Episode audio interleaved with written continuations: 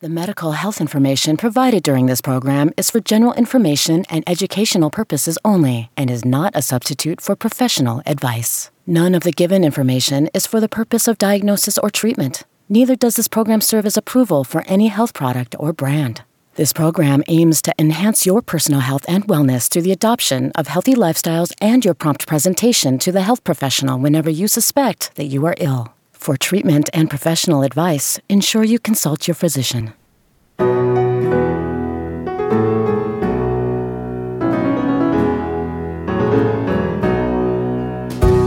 Welcome to Say Yes to Good Health with Memorial Hospital. I'm Melanie Cole, and join us as we discuss women's health at every stage of life. Joining me is Lila Brooks Fritz. She's a certified nurse midwife and certified lactation counselor at Memorial Hospital. Lila, I'm so glad to have you with us, and you've been with us before. You're such an awesome guest. So let's start with kind of the younger ladies, our ladies in their teens, 20s, 30s. Are annual wellness exams important at those stages of our life? Because at those stages, we kind of feel immortal. well, that that's a great question, Melanie. So yes, it is important, and I start seeing young women as early as 12 and 13. Now, they're often not sexually active, but we do kind of talk about that a little bit. But a lot of it is are you on a multivitamin? Are you taking vitamin D? And then they usually need sports physicals. So my sports, my yearly exam, it counts as a sports physical, but it's a lot more thorough than that. And then we're still looking at their family history and we're looking at their weight. You know, we've got a lot of young people who are a little overweight, even as early as 12, 13, 14 years old. So we look at that real early. We're looking at what medicines they are on, what supplements would be helpful. And then do they need birth control? Do they need period control? Like, there's no reason young people should be miserable with periods when we've got a lot of safe options. And then I kind of joke with them a little bit here. If you're not sexually active, you don't have any lumps in your privates, you're not having itching or discharge, you can leave your pants on. So we're mostly talking, and I do an exam, but they can still have their clothes on because sometimes they're very modest. As far as immunizations go, we've always talked about Gardasil, which can prevent cervical cancer, but now we're talking about flu shots. We're talking about COVID immunization when they're, you know, 12, 13, 14 years old. So that kind of gets them started into a right track of healthy lifestyles so important. And I love that you say, you know, you can keep your pants on for this one. That was what my gynecologist said to my daughter when she went to her first appointment. She's like, you know, you don't have to do this, whatever you're most comfortable with. As we get a little bit older, we start screening for diseases, but this group doesn't really get screened for much, right? You spoke a little bit about vaccinations. HPV. So, when does cervical cancer screening start for women in these age groups, and does HPV status come into play with that? Well, that's a great question. So, we do not do PAPs until they're 21. In fact, it is bad care to do a PAP before 21. But pretty much anybody that has a glimmer that they're sexually active is going to be a gonorrhea chlamydia. And we have a new version where we don't have to really talk a lot about their sexual activity.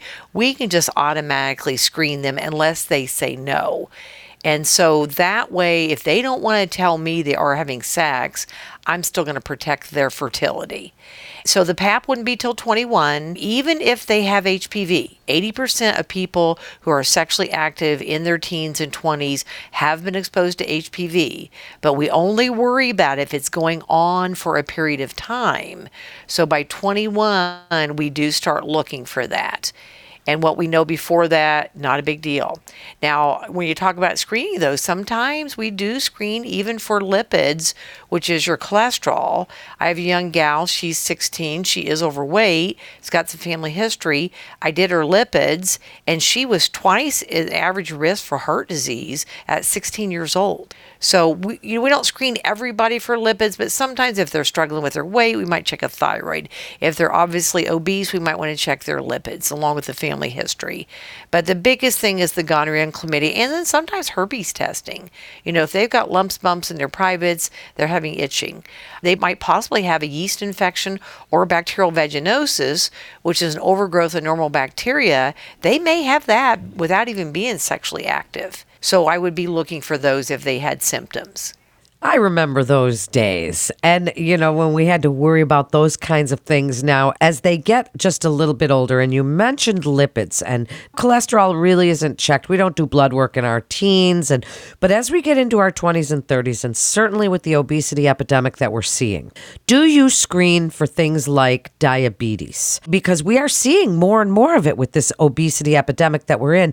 Tell us a little bit about diabetes and obesity and how you screen for the risk of those things? Well, if I see, you know, their body mass index, which is their weight and height combination, if I see those are high, I am going to probably do the lipid test. Now, the lipids, not only do they look at cholesterol, your good cholesterol, your bad cholesterol, but they look at your triglycerides. So, triglycerides will show up years before a diabetic is even diagnosed.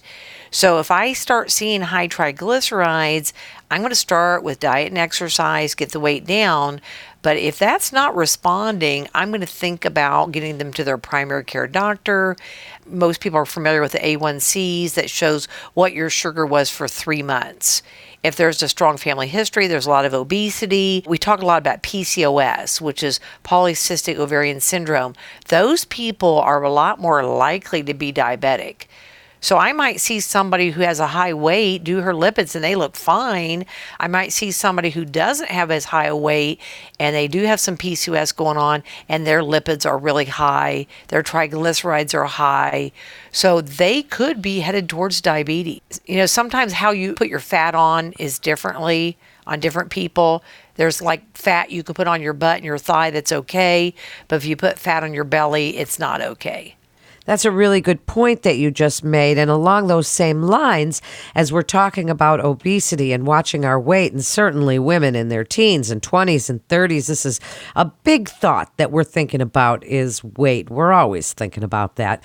But so bone health isn't something we think about till we're much older. However, as we're exercising and trying to control that weight in our 20s and 30s and even into our 40s, that bone health comes in. When you recommend exercise, whether it's to lose weight or to build strong muscles and bones. What is it you recommend, Lila, for people as they start kind of getting into the childbearing years and all of that? Well, that's another great question, Melanie. And like with the bone health issues, I start real early with that too. So I'm talking to my teenager, going to do your sports physical, maybe talk about birth control. I'm going to talk about are you having calcium foods? Now, I got people who say, no, I don't drink milk, I'm lactose intolerant. But what about cheeses? That counts as dairy. And it shouldn't be an oral supplement, it should be real foods. So I'm going to talk about your vitamin D level. 70% of young people are low in vitamin D and we need to get that from a supplement. That's another lab test that's very important. So I'm going to talk about her dairy. And then as far as exercise, I usually ask, now, what do you like to do? Because I could tell you what I like to do, but maybe you're not a cross country skier. Maybe you're not, you know, into walking. Maybe you like to do YouTube videos. So, what is going to be best for you? Um, we even talk about exercise snacks. So, if you do 10 minutes six times a day, that's still going to count for your hour of day. And, you know, if they are, actively involved in sports, they're probably going to get their exercise. So then you might throw in, how about a little bit of weight bearing, like hand weights? You're waiting for your supper in the microwave. You could have some hand weights and do some crunches and some lifts with those. And of course, then that actually gets into the older population also for the bone density and the bone health, because not only does it keep the calcium in the bones, but when you have good muscles, you grab yourself so you don't fall because fall becomes a big factor with the older population. But sure you know, does. any of my women of childbearing age, if they don't have good calcium levels, the baby's going to steal from them. Just like they steal their iron levels and their vitamin D levels, is the babies are little parasites and they're going to steal from the mom. Now, fortunately, we have figured out when women breastfeed, they actually have bone protection from breastfeeding. So those women don't get low in the bone health. But a lot of times, I, I, you know, I like to be really proactive. And I'll say, you know what? You could be 65, 70 years old and you have bad bones. We don't have the best bone medicines out there right now. A lot of things we use have fallen out of favor. So we don't really want you to get to that point. Let's start years and years and early. You know, the pop thing is a huge factor with the young people and old people. There's nothing good about pop, and it steals the calcium from the bones. So we got to like talk about those issues with the old people and the young people. For those listening, she means soda. But if you're from Illinois, we say pop. So, yes, that is awesome. Now, another thing that we're seeing right now is this mental health crisis our kids in their teens, but 20s, 30s. I mean, in these COVID times, everybody's got something, and we're also stressed out. What would you like to tell people about mental health screening for depression, all of these kinds of stress related things that we're all going through, and how you help people with that? Well, that's a great question, and it's a great observation that it is really tough what young people are going through, and what you middle people and older people, all walks of life. I have a hundred year old relative in the nursing home, and this has been really hard on her dementia. I've not seen people, the young people, they're not getting with their friends, they're not doing the athletics. So, we actually at Memorial have a great system for mental health, and I refer to one of my colleagues, Shelly Weir. She's probably going to do podcasts with you, but she is awesome and she is an awesome counselor. So I was just talking to my patient before this podcast, and she's getting great benefits of seeing her. And just as compassionate as I am and passionate about health screenings and preventing disease, my colleague Shelly is that for mental illness. So we do have wonderful resources. I see there's some online resources that people could even be using during the pandemic but it is super important to have that mental health. That's another reason why the vitamin D is so important because it helps make serotonin, which is your happy chemicals. So we do need to address that more than ever right now. We certainly do. Wow. You're just such a wealth of knowledge and information. What a great educator you are, Lila.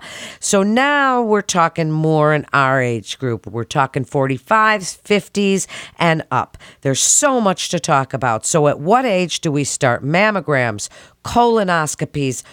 Annual wellness exams, what's involved? Come on, tell us about all of that because there's a lot to talk about. Well, first of all, the annual exam would be annually. And, you know, we've touched on just a minor bit of information. They're going to get that information when they're with me for an hour. So anything they forgot about, they don't remember the screenings, that's my job. I'm the gatekeeper. And basically, my job is to screen who do I need to refer you to? Who do you stay with me? What testing is is on there? So mammograms would start at 40 and i like them yearly. If i have a patient between 40 and 50 who's very low risk and they say hey i want to do them every two years i would still be okay with that. Even the young people i kind of missed that earlier but i'm going to teach them how to do a self breast exam. So my older women definitely doing their monthly exam me doing a yearly exam doing their mammograms that's going to help with the breast health, along with letting me know if anything is unusual between our yearly screens and being on vitamin D, which has been known to lower the risk of breast cancer. Making certain that my younger women of childbearing age that they're going to breastfeed. That's going to lower the risk of breast cancer later on. So mammograms are going to start at 40. And then, of course, the infamous colonoscopy, typically for many years, was at 50. They're now kind of backing that up to 45, especially if there's a family history. If I have a patient who is a little resistive, I kind of jokingly say, You think it's hard to sell a pap and mammogram? Try selling a colonoscopy. If they're a little resistive, I will meet them halfway. We'll do a Cologuard. Color guards do work well, they are fairly predictive. Now, it is a screening test. If it's positive, they have to go for the colonoscopy, but people don't argue with me once they see a positive Cologuard, and the Cologuards are a nice tool for us. So they're going to start that between 45 and 50. And then DEXA scans for the patients over 65, or if there's a risk of um, bone health issues, they could possibly start a little bit sooner. But Medicare does pay for a DEXA scan every two years starting at 65. The PAPs would be every three to five years, depending on the results. And if they do have an abnormal PAP, they get my full attention with that too because I also I do treat abnormal paps along with my woman's health issue. So they don't have to all of a sudden go to a stranger because the pap is abnormal. Women in our age group didn't get Gardasil. We didn't get the HPV vaccine. So we're getting our pap smears how often and do we have to still get them? Do we get checked for HPV and then don't need a pap smear? How is all of that working now for people in our age group that weren't able to get the HPV vaccine? Well, just a note, I have had several 40 year olds who broke up in their relationship. PAPs were always normal previously. They're anticipating getting into a new relationship. They can still be a Gardasil candidate. But usually we start PAPs at 21. We do those every three years until 30. But at 30, we do what's called a co test. Co test meaning two, that we do the PAP, we look at the cells and then we actually do an HPV, which is a DNA test that's more accurate than the PAP test. Some people think someday we'll just be an HPV test because we now know HPV causes cervical cancer. But when you look at the researchers, they feel the combination of the two gives a better bang for the buck. So even if there was an ovarian cancer going on, even though the pap isn't designed for that, there could be some cells that leaked onto that pap and the, the pathologist could still see those.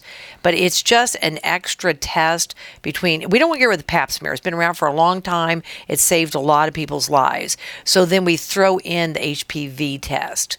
But you don't want to look for HPV unless the pap is goofy before the age of because what sometimes what we don't know doesn't hurt anything. So the PAP would be pretty much most likely three to five years, depending on the abnormal history, and then at 65, most people would be done. Now, saying that, I had a 70 year old who remarried. We did what was going to be her one last PAP, and it was abnormal. And with her lower immune system at 70, it was getting worse. So we did a treatment for her that was 85% predictive, and she will probably get a couple more PAPs because of the history. If a person's actually had a hysterectomy for cervical cancer, they get PAPs for 20 years, every three years, a vaginal cuff PAP. But a lot of times it's kind of hard to remember all those things. So that's why they come see me. They come see me and then I can guide them through that because I've had many years of doing this. Well, you certainly have. And it's so confusing for so many people about that. Now, in this age group, you've mentioned vitamin D. We've talked about bone health. We've talked about all those kinds of things that people and women especially really need to keep a track on. But another thing that this age group has is the mental health aspect. We're not sleeping or if we are sleeping, it's a rough sleep. Maybe we have young kids or teenage kids. We also have older parents. In some cases, we're the sandwich generation. And as a result, we are very stressed out. Women are, you know, have just had babies, maybe they're postpartum. There's just all of these things coming into play. And plus, some of us work. There's a lot. What do you say to the women that come to you about depression screening, about mental health, stress, sleep, all of the things that go together to make us a happier, healthier woman? Well, that is a good question. One of the things we do at their annual exam is a health screening for mental health. So physical mental, they're a combination, they go hand in hand. So sometimes it's just as easy as a test as do things that normally make you happy still make you happy? If they say yes, we can move on to other things. When I'm talking about the review of systems, I'm going to say, Are you sleeping well? And if they say no, I used to give a handout. Now I say, Google sleep hygiene and we talk about limiting the pad time, the same bedtime, you know, stuff that I just heard today on the Today Show before I came to work is that sometimes you need to set your alarm what time to go to bed, not what time to get up. And you need a minimum of seven hours. And you want to keep that sleep hygiene going. And you know, there are things like, you know, a glass of warm milk, a hot bath. You know, for people who are sexually active, just having sex and a nice body massage can be very helpful instead of being on your phone on FaceTime. So the sleep issue is a huge big thing. And a lot of times people are burning the candle on both ends and they just got to go to bed earlier. Absolutely. And sleep hygiene is a big field right now, and sleep disorders and things, and keeping yeah. the room a little cooler, a little darker. And like you say, really not using the bed except for certain things and for sleep. Yeah. and that's so important. And I love that you said the warm milk because I do love my glass of warm milk at night. Now, when we're thinking about these appointments and you're so comprehensive, do you discuss vaccinations for us older folks? Because we think of vaccinations as a kid thing, but as we get older, we look at shingles, pneumonia, COVID, flu. There's all these other things that come into play. Absolutely. You know, I just got my second pneumonia shot. I had a lot more of a sore arm with my pneumonia shot than I did my COVID shot. So, and the, when we talked earlier about maybe women in their 40s, maybe they are going to reengage into the dating market. Maybe they would be a good candidate for Gardasil. You know, flu shots yearly.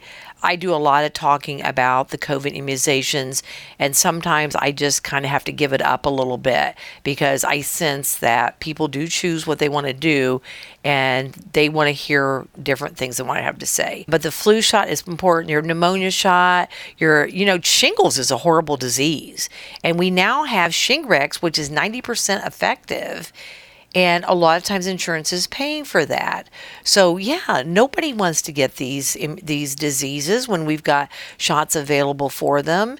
And we have a nice thing in our office. It's a health maintenance. So they're going to show on there what things they're behind on. And that's going to include the immunizations. So that's very helpful. My nurse can be addressing those before I even see them. That's a, a nice tool that we have with our computer system. Well, certainly. And the fact that, you know, we think about these things, and I can tell listeners shingles is nasty business. And so it's not something you want to get. So look at those vaccinations. And in the last two minutes here, Lila, you and I could talk about all of these things for a very long time. But what would you like women to know about being our own best health advocate at any age? The importance of motivation with health goals, following up with you and primary care for reevaluation, modifications, knowing our numbers, following our prescriptions if we're on blood pressure medication or we're on diabetes medication, taking these things as prescribed, wrap it all up in a big, nice, beautiful package. Your best advice. I think my best advice is the importance of your yearly exam.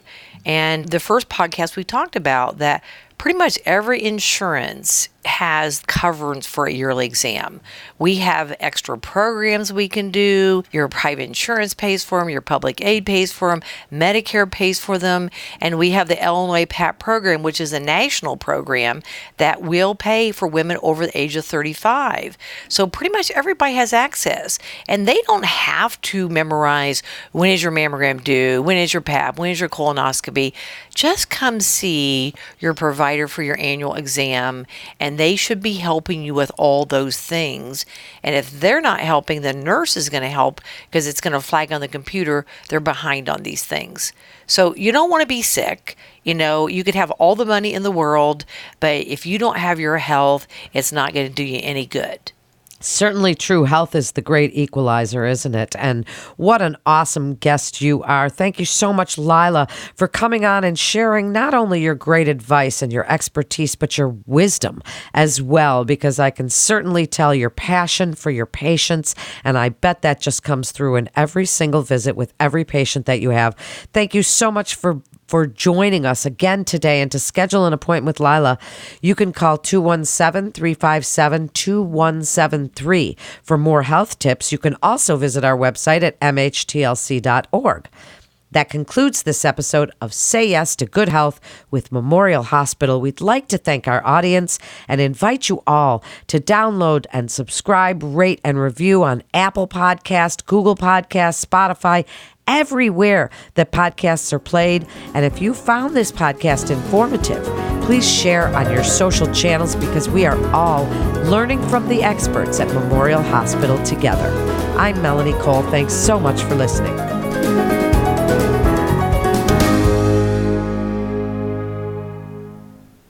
The medical health information provided during this program is for general information and educational purposes only and is not a substitute for professional advice. None of the given information is for the purpose of diagnosis or treatment. Neither does this program serve as approval for any health product or brand. This program aims to enhance your personal health and wellness through the adoption of healthy lifestyles and your prompt presentation to the health professional whenever you suspect that you are ill. For treatment and professional advice, ensure you consult your physician.